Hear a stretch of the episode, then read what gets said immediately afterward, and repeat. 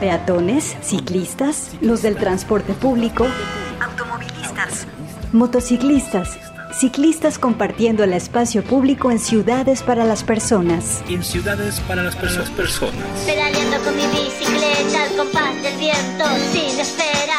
Inicia Vírula Radio. Aquí hablamos de bicicletas, ciudad y su movilidad. Debatimos, cuestionamos y repensamos el concepto de ciudad y la movilidad. Y la movilidad, la movilidad. Hashtag pedalea con frecuencia. Inicia Vírula Radio.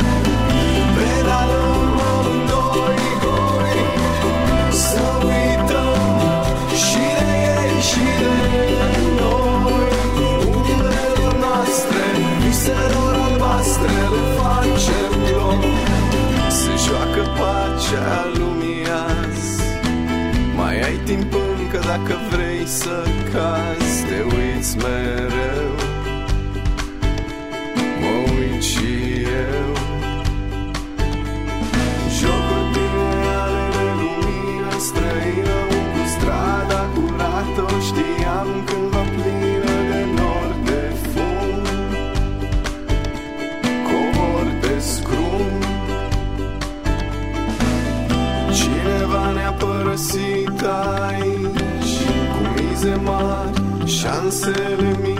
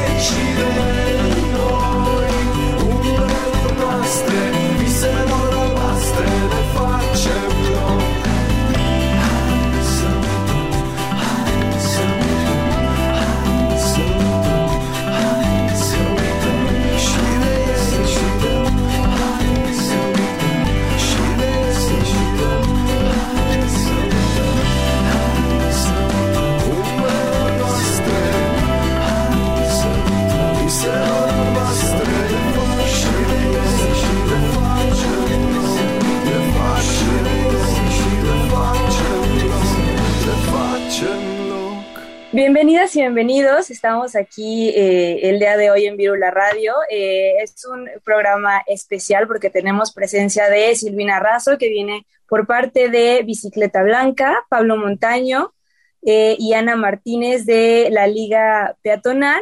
El día de hoy vamos a estar platicando sobre un tema que se está hablando otra vez, aquí en Guadalajara. Desde hace dos años tenemos esta problemática de personas que se están oponiendo a la implementación de infraestructura ciclista. Entonces estamos aquí para otra vez pensar y eh, pues platicar sobre por qué no se debe dar marcha atrás, porque dando un poco de contexto, vecinos y vecinas, específicamente de Avenida Guadalupe, están otra vez peleando por que quieren cambiar eh, pues la ciclovía que se implementó en 2020. Entonces, otra vez, las personas interesadas en este tema estamos en la defensa de este espacio y de esta infraestructura. Entonces, para esto vamos a platicar el día de hoy pues con expertos y expertas que eh, pues al momento de compartir información tenemos que pensar eh, más en las posibilidades que tenemos si decimos sí y si damos paso a estos grandes cambios que nuestra ciudad definitivamente necesita. Para empezar, me gustaría tocar el tema del el derecho a la ciudad. ¿no? Que es muy, eh, muy tocado este tema por parte de vecinos y vecinas, ¿no? Entonces, les pregunto que cuando se habla del derecho a la ciudad, ¿a qué nos referimos? ¿No? Porque hay una línea definitivamente que no se debe cruzar o que sí se debe cruzar, ¿no? ¿Hasta qué momento el derecho a la ciudad es válido al momento de hablar de implementación de infraestructura, ¿no? Entonces, me gustaría empezar con esto. ¿Cómo nos organizamos para los turnos, Graciela? ¿Me brincamos eh, nada más? Ahora sí, usted participar, igual puede hacer una señal con la mano para todos y todas eh, verlo y adelante. Ah, este, si quieren, ahí ya por brincarle y por andar con el micrófono desbloqueado, yo empezaría diciendo que justo cuando hablamos del derecho a la ciudad, estos debates que sean, que tienen muchos años de existir y, que creo que hay que irlos siempre reencuadrando en el momento en, el que nos encontramos, eh, lo primero sería reconocer que dentro del derecho a vivir en una ciudad y a ejercer eh, nuestras necesidades vitales de subsistencia, de recreación, de traslados, eh, de salud, ¿no? Eh, ¿Dónde están nuestras ciudades en este momento? Y lo que tenemos son ciudades fragmentadas, son ciudades que nos enferman, ciudades que nos violentan de muchas formas y, desde distintos ángulos, ¿no? Aquí mis compañeras podrán hablar mucho mejor de las violencias que sufren, ellas como mujeres. Eh, y al final de cuentas, este ejercicio de, construcción de las ciudades nos invitan en muchas ocasiones a asumirlo como un proceso natural, como que no hay otra alternativa más que pues, aceptar ¿no? que estos son los, los, lineamientos de vivir en una gran ciudad como puede ser Guadalajara, la Ciudad de México, Monterrey o la que gusten. Eh, sin embargo, creo que el, el, ejercicio de cuestionarnos en qué momento aceptamos ¿no? que estos eran los lineamientos de la ciudad y la, y la, forma en la que tenemos que vivir y movernos y trasladarnos es muy importante. ¿no? Y yo diría que dentro de los parámetros de lo que hoy tiene que considerar el derecho a la ciudad es el derecho a que tu ciudad abone a un planeta vivible ¿no? y que en el contexto de una crisis climática las medidas, las, políticas, las construcciones, las obras que se están llevando a cabo estén considerando y entendiendo el momento crítico en el que vivimos, tanto en temas de seguridad, salud, como esta agenda que ya traemos arrastrando y además esta agenda que pues, desgraciadamente apenas algunos lados están comprendiendo, pero que no es ajena a las decisiones que se toman en la ciudad de una crisis climática, ¿no? ¿Qué, papel juegan las ciudades en estos, en estos momentos y contextos de crisis? Y la respuesta es que es uno muy grande. Claro, y es que a mí me parece sorprendente y también ridículo que estemos teniendo esta conversación en 2022, incluso dos años después de que una infraestructura ya ha sido construida, ¿no? De que las políticas públicas ya comenzaron hace varios años a avanzar, siempre se avanza hacia adelante, ¿no? Entonces estamos en un momento muy crítico en el que se puede retroceder, ¿no? Y se puede por estas voluntades políticas que muchas veces no están de nuestro lado, ¿no? De las personas que somos usuarias de la ciudad, de las personas que tienen prioridad por esta pirámide de la movilidad eh, y, y, por demás, ¿no? Entonces de aquí me paso a justamente a este tema, ¿no? Atendiendo el tema de la infraestructura y seguridad vial para los usuarios y usuarias, usuarias más vulnerables de la vía, entendiéndose como peatón, ciclista y demás, eh, esta obra, ¿cómo nos impacta positivamente. Hablando eh, a nivel infraestructura, por ejemplo, se habla mucho por parte de opositores en el tema del peatón, ¿no? Por supuesto que es el más importante. No sé, Ana, si tú quieras aquí compartirnos eh, o hacer una participación en, este aspecto. Sí, claro. Eh, ¿Sí me escuchas? Sí. Es que ahorita no está funcionando. Ah. Bueno, estaba revisando los argumentos de algunos vecinos de Avenida Guadalupe y como que el discurso que tienen sobre la importancia de los peatones es súper válido, incluso hablan de transporte público y me pareció este pues importante, ¿no? Como el tiempo que han dedicado los vecinos a poder investigar sobre estos temas, pero luego hay como una desviación muy extraña en el que la conclusión que tienen los vecinos para defender los derechos de los peatones y las personas que se mueven en transporte público, pues es agregar otro carril vehicular, ¿no? cuando deberíamos de estar hablando primero en ampliar las banquetas, en hacerlas accesibles, en quitar todas estas bardas interminables de los cotos que están ahí, en cancelar todos los cajones de estacionamiento que hacen muy inseguro caminar aunque estés por la banqueta, porque pues todos son entradas interminables de autos, que estén proponiendo más bien un carril exclusivo para el transporte público, que es una infraestructura que sí conocen porque aquí en Guadalajara sí hay y sí funciona tanto en el macroperiférico como en el macrobús de la calzada de Independencia, conocen el tren ligero, o sea, no son personas que no tengan eh, como este conocimiento de la infraestructura que es posible y lo único que se les pudo ocurrir pues fue poner otro carril vehicular, ¿no? Entonces, eh, verdaderamente es hasta pues un poco incongruente, ¿no? Que empiecen a usar estos argumentos para poder ampliar eh, carriles de circulación vehicular. Y nosotros en Liga Peatonal tenemos la Carta de los Derechos Peatonales y justamente eh, tiene como todas estas temáticas transversales de tener derecho a jugar en las calles, a cruzar con calma y todas estas cosas que implican quitarle espacio al auto, ¿no? Entonces, creo que aquí, como platicábamos hace rato eh, Silvina y yo, pues es el momento de trascender a la ciclovía. O sea, definitivamente no hay que quitar la ciclovía y ha sido un esfuerzo eh, súper grande el que los colectivos han logrado aquí en Guadalajara, pero es el momento de trascender y pensar en cuestiones de accesibilidad, en cuestiones de género, en cuestiones de medio ambiente, de poner muchos más árboles en todas estas partes soleadas que hay en, en la parte de, como la parte más hacia el poniente de Avenida Guadalupe. O sea, hay muchísimas otras cosas que imaginar antes que un carril vehicular, ¿no? Entonces, eh, tal vez haya simplemente que sentarnos a hablar con los vecinos o seguir eh, contraargumentando con otras cosas, pero definitivamente que un carril extra, pues no, es la opción. Totalmente. Y es que esto dejó de ser sobre la ciclovía hace mucho tiempo. Incluso el activismo ciclista dejó de ser activismo ciclista, ¿no? Porque es activismo por y para la ciudad. ¿No? Lo que nos interesa, por supuesto, es mejor y más infraestructura para que podamos circular en bici seguros y seguras, pero también queremos una ciudad para todas las personas, ¿no? Pasando, sobre todo, nos atraviesa durísimo el tema de la crisis climática. ¿No? Entonces es aquí donde me gustaría, eh, Pablo, que, que nos compartas justo cómo se cruzan el tema de la movilidad y el tema de la crisis climática. Claro, con gusto, Grecia. Eh, la mayoría de las ciudades, no me atrevo a decir que todas, porque no, he hecho ese, repaso, pero por lo menos la mayoría de las ciudades que me ha tocado revisar y particularmente aquí en México, eh, tienen como principal fuente de emisiones de CO2 el, auto particular y la movilidad. Siempre va a estar como primer factor de emisiones el, transporte. ¿Por qué es importante hablar de emisiones? Porque el problema de la crisis climática, nada más como para hacer un repaso rapidísimo, es estamos siendo emitiendo gases de efecto invernadero que están calentando nuestro planeta. Nuestro planeta ya se calentó en 1.2 grados. Eso ya lo hicimos, ese daño ya lo provocamos. Y la ciencia lo que nos está diciendo es esa trayectoria que estamos siguiendo es de desastre, es de crisis, es de catástrofe es de alterar ciclos naturales de nuestro planeta de manera irremediable, con consecuencias que van a ir avanzando y que van a ir agravándose. Entonces, el clamor general de cualquier persona que entienda la crisis climática es tenemos que dejar de emitir gases de efecto invernadero. Y la principal fuente de emisiones dentro de las ciudades son, es el transporte, es la movilidad. Y en el caso de Zapopan, de Guadalajara, de la Ciudad de México, de Monterrey, el auto particular es el número uno.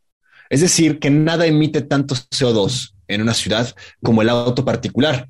Y cuando pensamos que realmente es un 30% de la población, por lo menos en el caso de Guadalajara, que se mueve con este medio de transporte, volvemos a ver el reflejo eh, que se ve en muchos otros efectos de la crisis climática, donde hay una injusticia atravesada. Es decir, un pequeño sector está provocando la mayor parte de la crisis. A esto le podemos sumar que los gases de efecto invernadero, de los que estoy hablando y que calientan el planeta, eh, son, están relacionados, son los mismos con las emisiones que contaminan el aire. Entonces tienes este efecto doble. Quienes más contaminan el aire no son los camiones, no es el transporte público, son los autos particulares. Entonces, cuando hablamos, eh, y esto creo que es muy importante para el caso que estamos discutiendo aquí, que nos van a decir que no van a retirar ningún carril de la que no van a quitar la ciclovía, que la ciclovía va a seguir ahí, pero están buscando ampliarle un carril más al auto particular. Están destinando recursos públicos, se calcula, digo así, al, en así cálculo de, de café, ¿no? Dicen que son alrededor de 40 millones de pesos lo que puede costar la obra de ampliación de ese carril. 40 millones de pesos de recursos públicos para una obra para el auto particular, para el principal emisor de una ciudad. Entonces, ¿qué mensaje estamos enviando? Si te están diciendo que estás en una crisis sin precedentes para la especie humana, que peligra todos los sistemas de vida, que todo mundo, sin importar la escala, tiene que reaccionar a esta crisis, porque te van a decir, no, bueno, si China no hace nada para ¿qué importa lo que hagas a Popan? Pues bueno, si lo, si lo ves así en esas escalas, evidentemente no mucho, pero si todo el mundo piensa, como estamos proponiendo que se piense en este caso, pues tendremos muchos años más de crisis todos los gobiernos, necesitamos liderazgo en todos los niveles de gobierno y de todos los líderes políticos. Y lo que hoy se está definiendo no es menor es si seguimos con la trayectoria que nos tiene en esta crisis, así sea en una escala municipal, así sea en una escala de una sola avenida, o empezamos a marcar y a reforzar los precedentes de los que ya venían hablando mis compañeras, ¿no?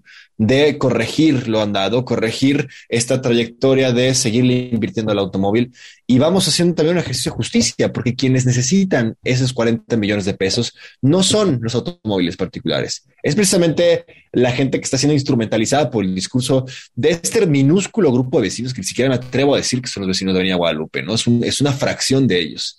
¿Y qué es lo que están haciendo? Diciendo, no, es que esto es para los peatones, ¿no? Y no es cierto, ellos están pensando únicamente en sus tiempos de traslado, que además lo hacen sin bases técnicas. Porque otra de las cosas que también están comprobadas, esta inversión en un carril más para el automóvil va a provocar el fenómeno que está muy estudiado, muy revisado de tráfico inducido. ¿Qué es esto? Ahora hay un carril nuevo en Avenida Guadalupe. En vez de tomarme otra vía alterna, me voy a ir por Avenida Guadalupe. Se calcula que en seis meses tendremos el mismo tráfico que hoy se están quejando estos vecinos. Es decir, lo que llegues a ahorrar, que reduzcas ese, tiempo de traslado de, de, cruce hacia periférico de ocho minutos a seis, lo vas a tener de vuelta en tres o seis meses. Es una obra verdaderamente ridícula y el precedente político es aún más grave que lo ridículo, porque es decir, todo lo que se ha hecho, todo lo que se pretenda hacer para revertir la movilidad del automóvil y hacerla en pro del transporte público, de la ciclovía, merece ser revisado. Porque si transgrede los derechos de los cochistas, o los derechos, aquí estoy haciendo comillas para los que están en radio, entonces eh, vale la pena que se ponga en tela de juicio, vale la pena que se eche para atrás. Claro. Eh, Pablo, y justo para, aprovechar tu intervención, también uno de los señalamientos importantes que hacen vecinos y vecinas es el tema de, bueno, que no lo han dejado desde, desde que inició esto, es el tema del camellón. ¿No? Un camellón con arbolado, eh, que se piense en la reducción, eh, esto sacrificaría arbolado, ¿no? Entonces, ¿Qué supone eh, el talar estos árboles, el reducir espacio verde para más espacio eh, para vehículos. Justo en un contexto de crisis, ¿no? Lo que nos están diciendo es, hey, párenle, ¿no? O sea, dejen de hacer lo que están haciendo, dejen de emitir más. También es, dejen de afectar lo que absorbe esas emisiones, ¿no? Que en este caso son los árboles. Dejen de cortar y de remover lo que baja la temperatura. Aquí todos sabemos, y es cosa nada más de tener una experiencia sensorial, que una calle arbolada es una calle menos caliente que una calle sin árboles, que una calle con superficie permeable es una calle que se inunda menos que una calle que está pavimentada y tapizada de concreto. Entonces, la propuesta, así sea nada más de quitar camellones con pasto ¿no? y algunos árboles, ya de por sí, de nuevo, vuelve a mandar este mensaje. Podemos quitar la, digamos, no, voy a decir infraestructura verde, porque no es infraestructura, podemos quitar los sustentos de vida, porque al final de cuentas esos son. Hay que empezar a pensar también las ciudades como territorios y no solamente como constructos. Las ciudades tienen dinámicas biológicas, tienen dinámicas ecosistémicas y siempre estamos decidiendo sobre ellas como si fueran un lienzo en blanco. Los camellones, los parques, los bosques urbanos no están ahí para reserva de nuestras ideas, para cuando se nos ocurra quitarlos y poner algo mejor remover estos, estos árboles, estos espacios, es al final de cuentas atentar contra el territorio y contra las dinámicas que ocurren en ese territorio.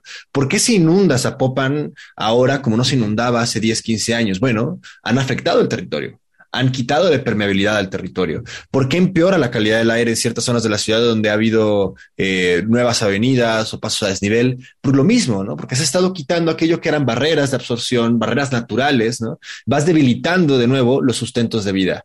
Y entonces, ¿qué, va a provocar? Pues en un largo plazo estamos abonándole a esta misma dinámica, a esta misma eh, tendencia de empeorar la calidad del aire, de incrementar la temperatura, los, efectos de isla de calor, ¿no? Donde se concentra el calor por no haber ningún tipo de sombra, ¿no? Y de sombra natural, que también es distinta. Y, y de nuevo, estamos volviendo a cortar la rama en la que estamos sentados, ¿no? Como sociedad. Y al final de cuentas no va a resolver absolutamente nada para estos cuatro vecinos que fueron a pararse con el presidente municipal, ni siquiera para ellos.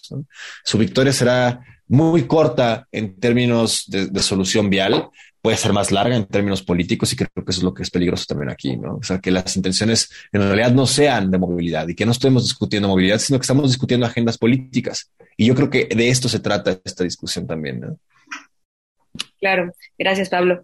Justo eh, para movernos un poco hacia lo que acabas de mencionar, eh, no sé ahora, Silvina, si te gustaría participar, ¿qué significa justo este retroceso en las políticas públicas que estamos viendo? Porque esto ya lleva posicionado más de 10 años. ¿no? Afortunadamente, eh, gracias a la lucha de las personas que se mueven en bici, que están interesados y interesadas en esto, pues ha avanzado, ¿no? Gracias a estas personas tenemos bici pública, tenemos ciclovías, tenemos mucha más visibilidad en el tema de las bicicletas y ahora más en el tema de, pues, calles peatonales y demás. Entonces, pues, ¿qué significa este retroceso, porque lo es, ¿no? sería ir para atrás, no seguir caminando para adelante. A nivel política pública, ¿cómo ven el panorama ustedes, por ejemplo, que están en el activismo?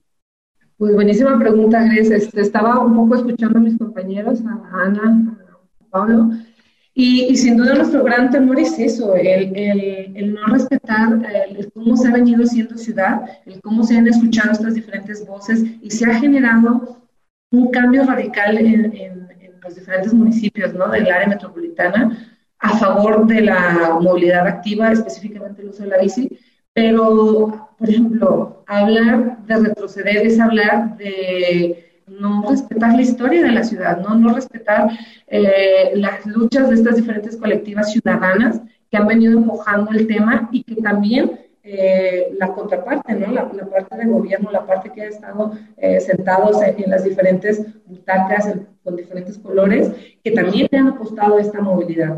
Eh, sin duda es algo alarmante para nosotros porque hoy en día reconocemos y sabemos que eh, hablar de un sí la ciclovía no es solamente hablar de bicis, no es solamente hablar de la ciclovía, sino es hablar de qué acompaña a esta infraestructura ciclista hoy en día que abona al constructo del tejido social en su entorno, de qué manera eh, ante esta crisis de cambio climático incentivar los medios de transporte facilitar eh, los traslados de, los diferentes actores de la movilidad abona ¿no? a, esta situación de, crisis.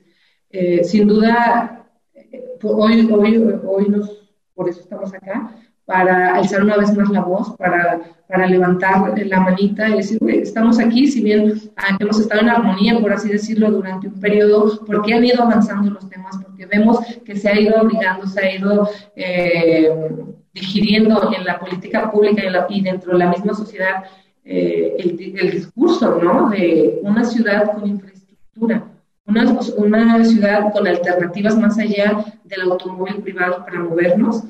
Eh, pues bueno, nos deja pensando, ¿no? En estas nuevas generaciones que vienen, eh, que empiezan a ser ah, más independientes en su movilidad y que hoy llegan a la ciudad con una ciudad con ciclovías, con una ciudad con un sistema de bici, con una ciudad con un eh, programa como mi transporte y que no se está pensando en ello, ¿no? Se está dejando todo en solo bicis y ciclovías, sino que, y específicamente esta ciclovía, ¿no? A razón de unos fracción de, vecinos de vecinas, que si analizamos pues todos sus argumentos, ellos son los principales beneficiados, o sea, solamente ese sector de, cotos son los que reciben el, beneficio, entre comillas, a costa de, de todas las demás, de toda la demás ciudadanía.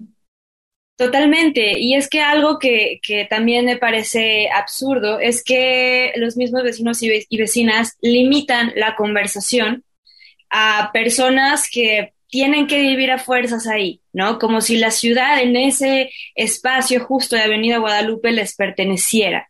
Cuando digo, además de, de ser un espacio de vivienda, la ciudad también es un espacio de tránsito.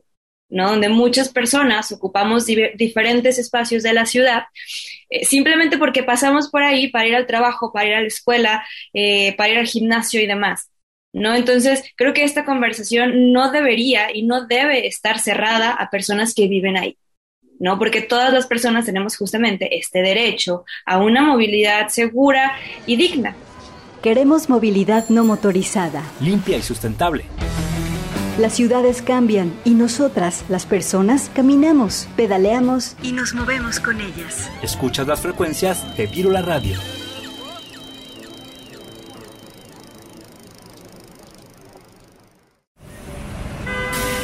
Descubre la ciudad y deja el automóvil. Camina, corre, pedalea, disfruta los espacios públicos. Los espacios públicos. Al aire y en toda la ciudad. Virula Radio al aire y en toda la ciudad.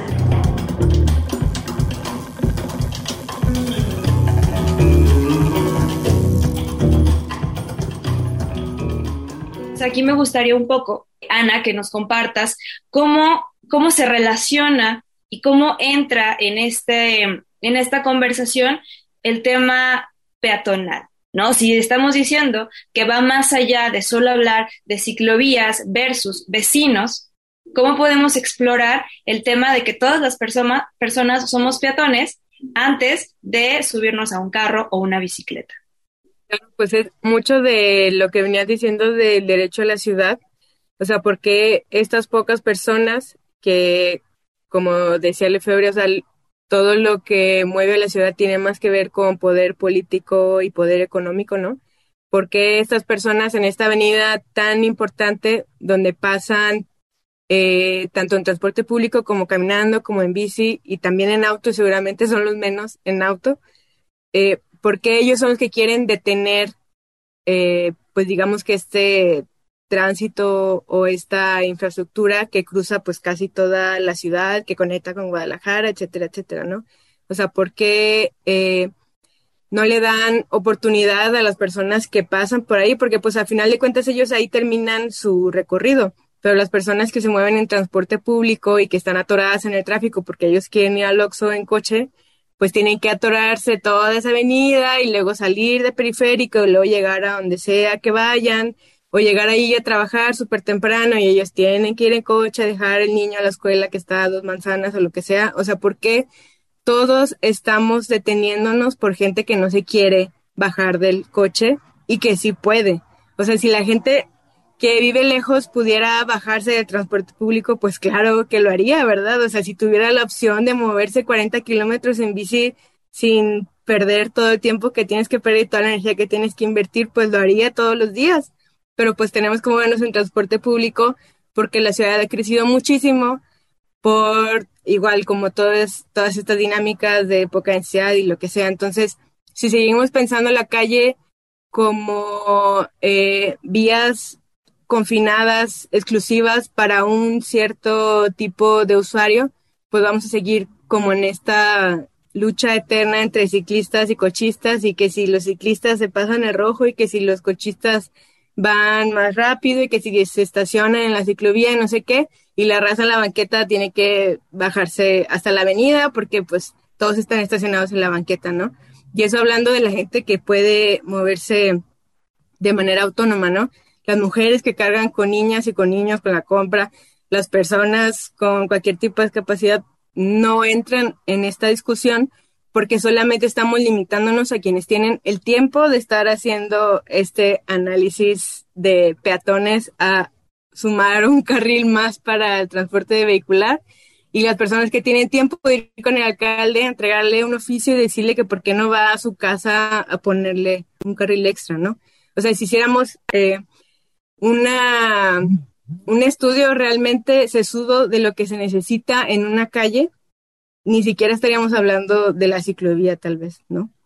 O sea, hay que hablar eh, de cuáles son los usos que se le dan a esa avenida, de por qué todas las fachadas son ciegas, de por qué tienes que cruzar en algunos tramos hasta seis carriles y en el camellón no tienes un resguardo seguro para que puedas esperar a que cruce el semáforo y se tarde media hora en que pasen los 100.000 coches. O sea, ¿Por qué el transporte público no tiene prioridad si está moviendo a 60 personas en hora pico, todos apretados, que ese es su primer camión o su segundo o su tercer camión, ¿no? Entonces, hay que entender más bien a la calle como un todo y en ese todo que quepan todas las personas, no nada más quienes viven ahí y se mueven en coche y tienen tiempo de estar diciendo que les pongan un carril extra, ¿no?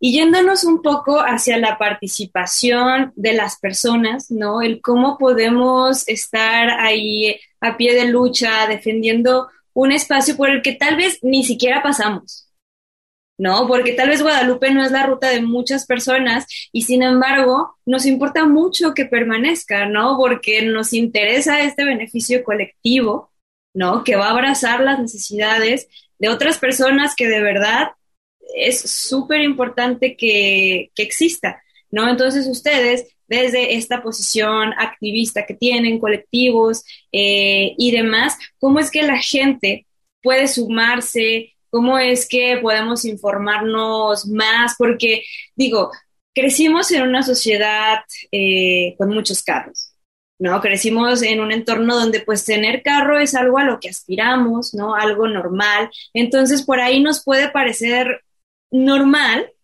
pues es querer quitar una ciclovía, ¿no? ¿Para qué lo quiero si nomás me causa más tráfico? Entonces, ¿cómo hacer esta transición de lo normalizado que teníamos el carro hacia una ciudad mucho más caminable, mucho más, eh, pues, amigable con ciclistas, menos contaminada y demás?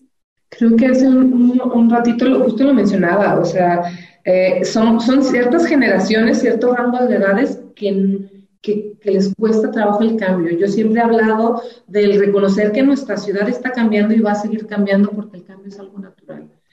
De que nuestra Guadalajara, específicamente acá, que Zapopan, no es la misma ni siquiera que hace cinco años. Y por ende el discurso de que en mis tiempos, de hace diez años, hace cinco años, yo hacía esto y nadie me decía nada bien, hoy más que nunca se necesita ese... Ay, perdón, es que tengo aquí la gordita y el viento. Sí,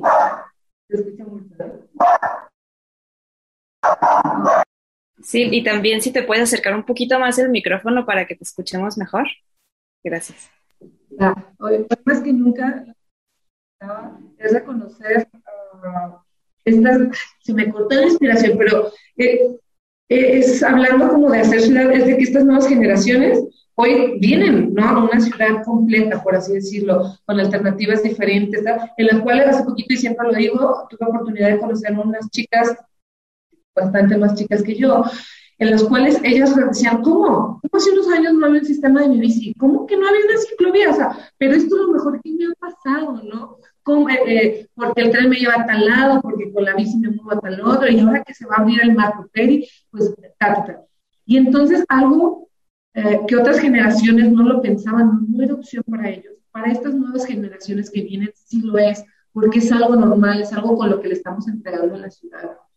Eh, siempre se habla de la participación que se tiene o no, o la falta de participación que se tiene por parte de la ciudadanía en ciertos, en ciertos temas. Siempre, es, siempre se hace como la invitación a ser ciudadanas, ciudadanos informados. No podemos quejarnos si no sabemos realmente qué está pasando en nuestro Saber también que todas las colectivas que estamos en la ciudad siempre estamos abiertos a recibir nuevas personas. ¿Por qué? Porque este movimiento se nutre de las nuevas generaciones, de las nuevas dudas, de, la sinergia que viven las ciudades y, y, y, el cambio que va generando en el discurso conforme a las necesidades de la ciudad se van sumando y se van encontrando. Entonces, pues yo diría que pues siempre, ¿no? Nuestras puertas están abiertas, nuestros colectivos están abiertos y, nada, nada de suma importancia siempre es igual nuestra voz.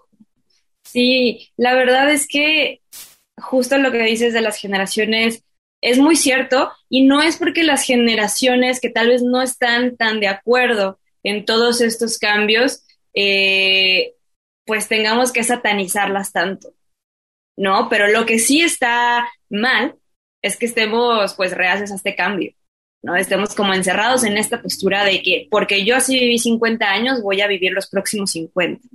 ¿no? La ciudad es un constante cambio e incluso cuando estas generaciones eh, pues iban empezando, pues las ciudades fueron transformándose, ¿no? En este caso se transformaron hacia eh, abriéndole las puertas hacia los carros, pero pues ahora, justo como lo mencionaba Pablo, pues la crisis climática, eh, la saturación y demás problemas sociales simplemente ya no nos permiten eso. Digo, ya lo probamos, ya vimos que no funcionó, hay que hacer algo para, para cambiarlo, ¿no? Entonces las próximas generaciones van a decir, pues hay ciclovías, hay que usar la bicicleta, ¿no? ¿Qué dijimos nosotros? Hay avenidas, pues vamos a usar los carros.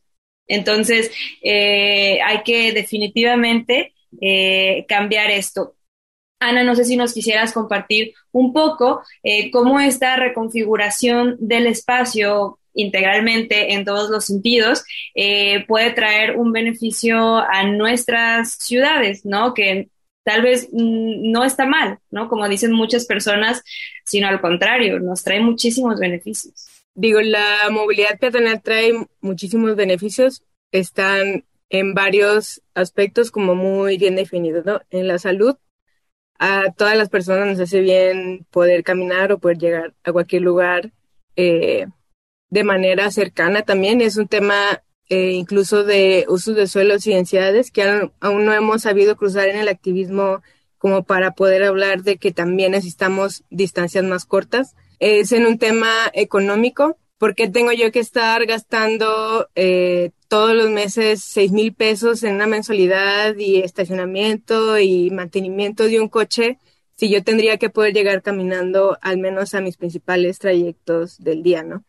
Es un tema social porque si todas tenemos eh, una infraestructura a la mano que nos permita trasladarnos de cualquier forma, entonces todas las personas podemos salir a la calle a convivir, a trabajar, a estudiar y podemos tener acceso a todas las oportunidades que necesitamos para desarrollarnos, eh, pues socialmente, ¿no? Eh, también es un tema de género.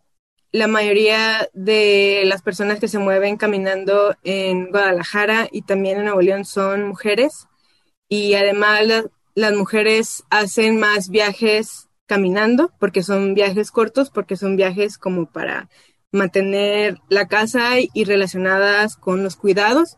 Entonces, además de que caminan, de que son más las que caminan, caminan más, caminan cargando a otras personas que no pueden hacerlo, ya sea por discapacidad, por edad o, lo que sea, ¿no?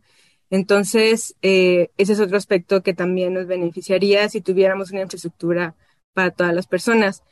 Y también en el tema, obviamente, medioambiental, eh, si nuestros traslados no tienen ningún tipo de emisiones contaminantes, pues obviamente estaríamos reduciendo la contaminación en general, ¿no? Entonces, hablando de la crisis climática que mencionaba ahorita Pablo, pues es una urgencia, o sea, ya no es de, ay, bueno, pues a ver si reforestamos y plantamos un árbol y viene el alcalde y todos nos tomamos de las manos, o sea, no, eso era hace 50 años. Ahorita ya tenemos que pensar más allá, no solamente reforestar, hay que reducir los traslados en auto, hay que reducir nuestro consumo, hay que pensar cómo estamos desechando todos nuestros empaques, todo lo que hacemos, cómo comemos, todo tiene que estar pensado eh, de frente a la crisis climática, ¿no?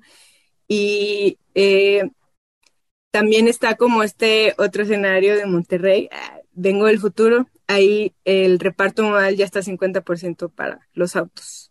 En 2018 se quitaron 20 kilómetros de ciclovía en San Pedro. Ahorita no podemos tener un sistema de bici pública todavía en la tercera ciudad más grande de México, cuando hay eh, muchísima posibilidad, porque es una ciudad de estudiantes, hay muchísimas universidades, hay población joven, eh, hay muchísimos trabajadores y trabajadoras, las distancias no son tan largas para los principales eh, destinos y aún así no tenemos la infraestructura que necesitamos para movernos sin el auto. ¿Y eso qué ha traído? Pues la crisis que ya conocen, ¿no? De agua, del aire, de seguridad, de todo. Todo está conectado con todo, ¿no? Es un problema eh, integral y que viene siendo también una consecuencia de la crisis global, que al final de cuentas las personas que pagan eh, estas consecuencias, pues no son las personas que viven en un coto, en un departamento de 3 millones en Avenida Guadalupe, ¿verdad?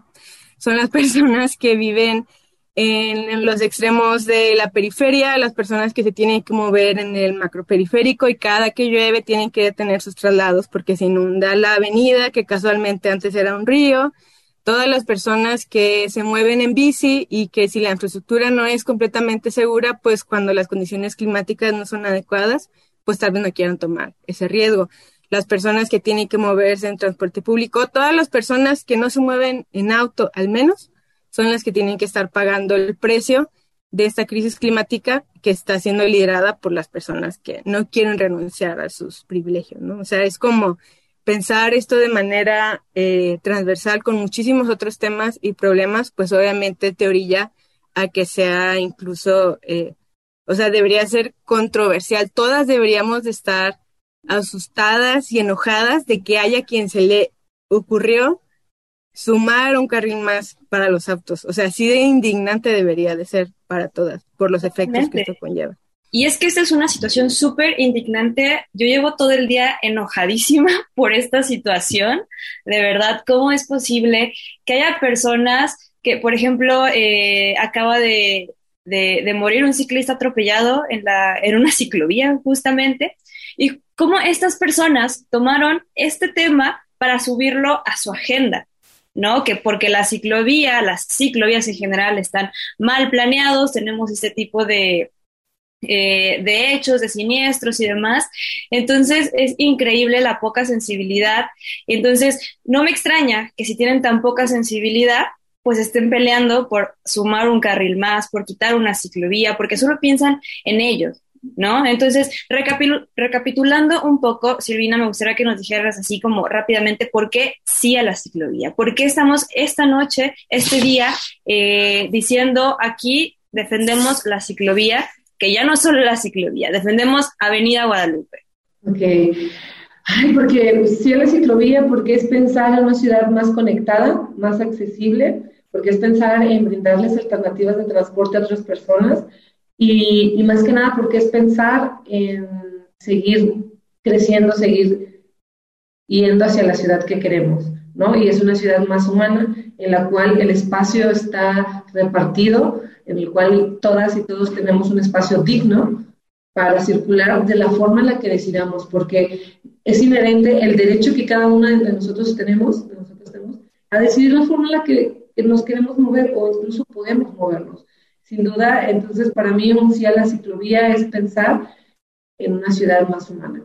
Súper. Y dando seguimiento un poco a, esto que, pues justamente y con justa razón, los diferentes colectivos eh, han estado eh, planeando en pues también estar presente en esta reunión que próximamente van a tener eh, vecinos y vecinas.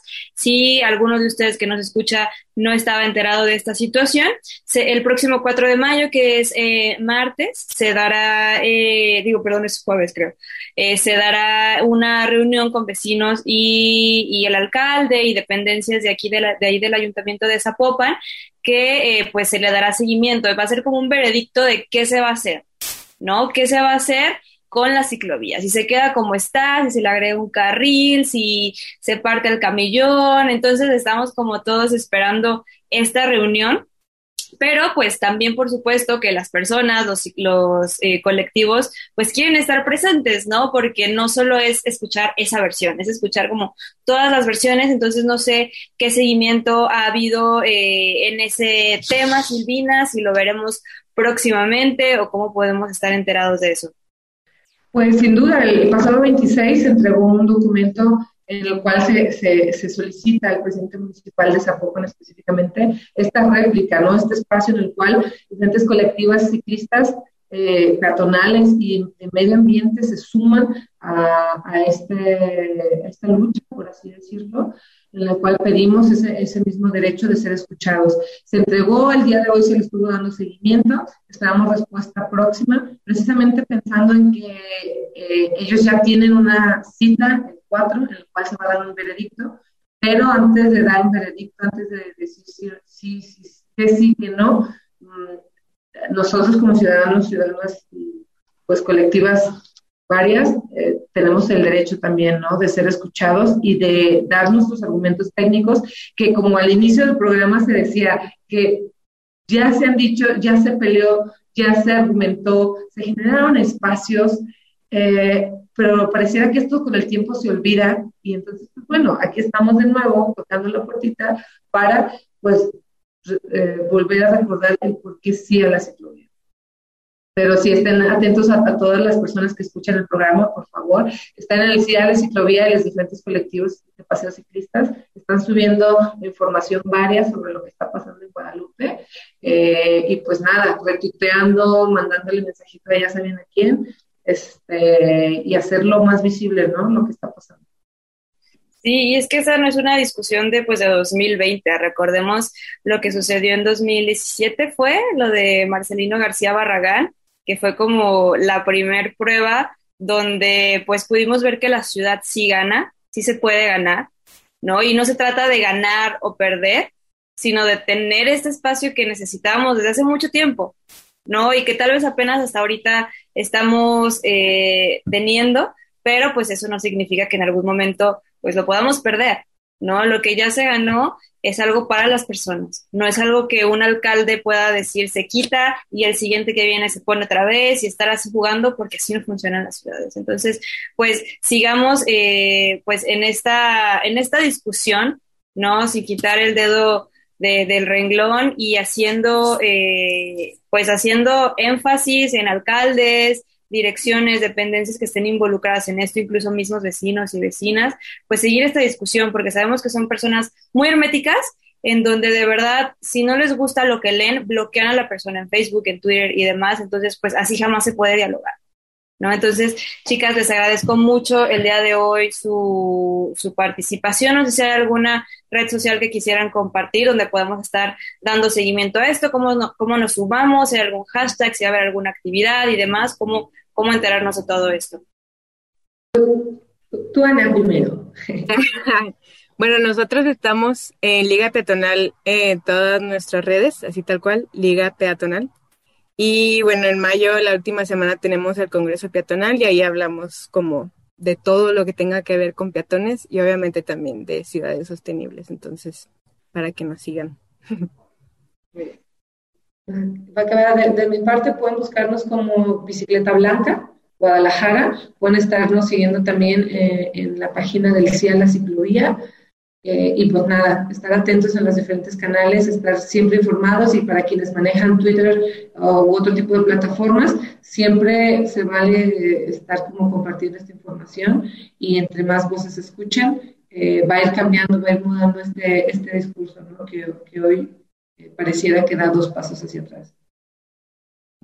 Así es, pues estamos en mucha comunicación. Gracias por haber estado eh, en este espacio. Siempre es eh, valioso y bueno recordar eh, estos puntos y también por si hay gente nueva que nos escucha, pues seguir informándonos, ¿no? Porque solo así podemos tener opiniones mucho más fundamentadas y también podemos ver la ciudad de otra manera. Silvina, eh, Ana, muchas gracias por haber estado aquí. Pablo se retiró eh, pues ya hace algunos minutos, pero les agradecemos su participación.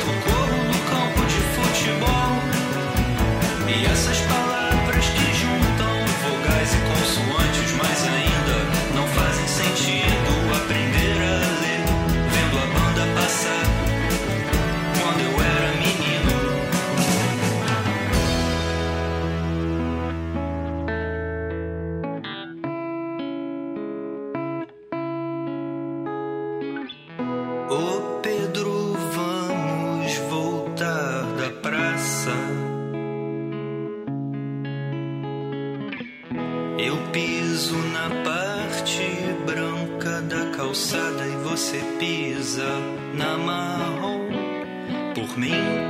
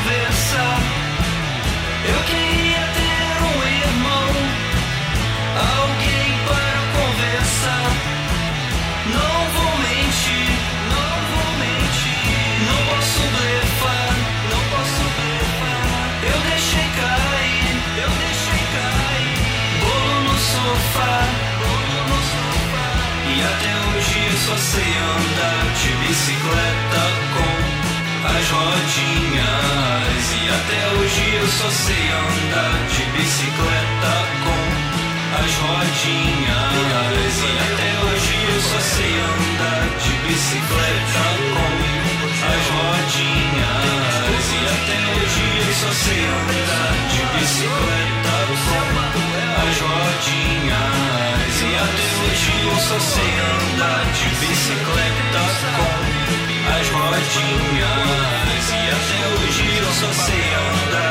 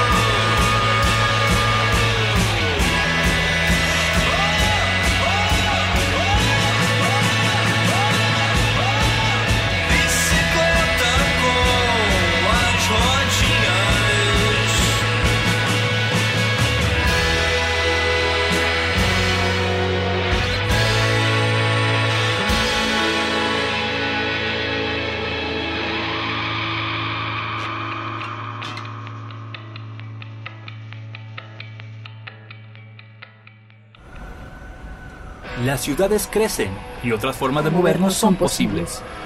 Vivamos la movilidad y tomemos los espacios públicos. ¿Tú cómo te mueves y vives la ciudad? Queremos ciudades habitables para todas las personas. Esto fue Virula Radio. Volvemos la próxima semana, Aquí en Radio Universidad. 104.3 FM. Bicicleta, música y versos, los sonales multicíclicos.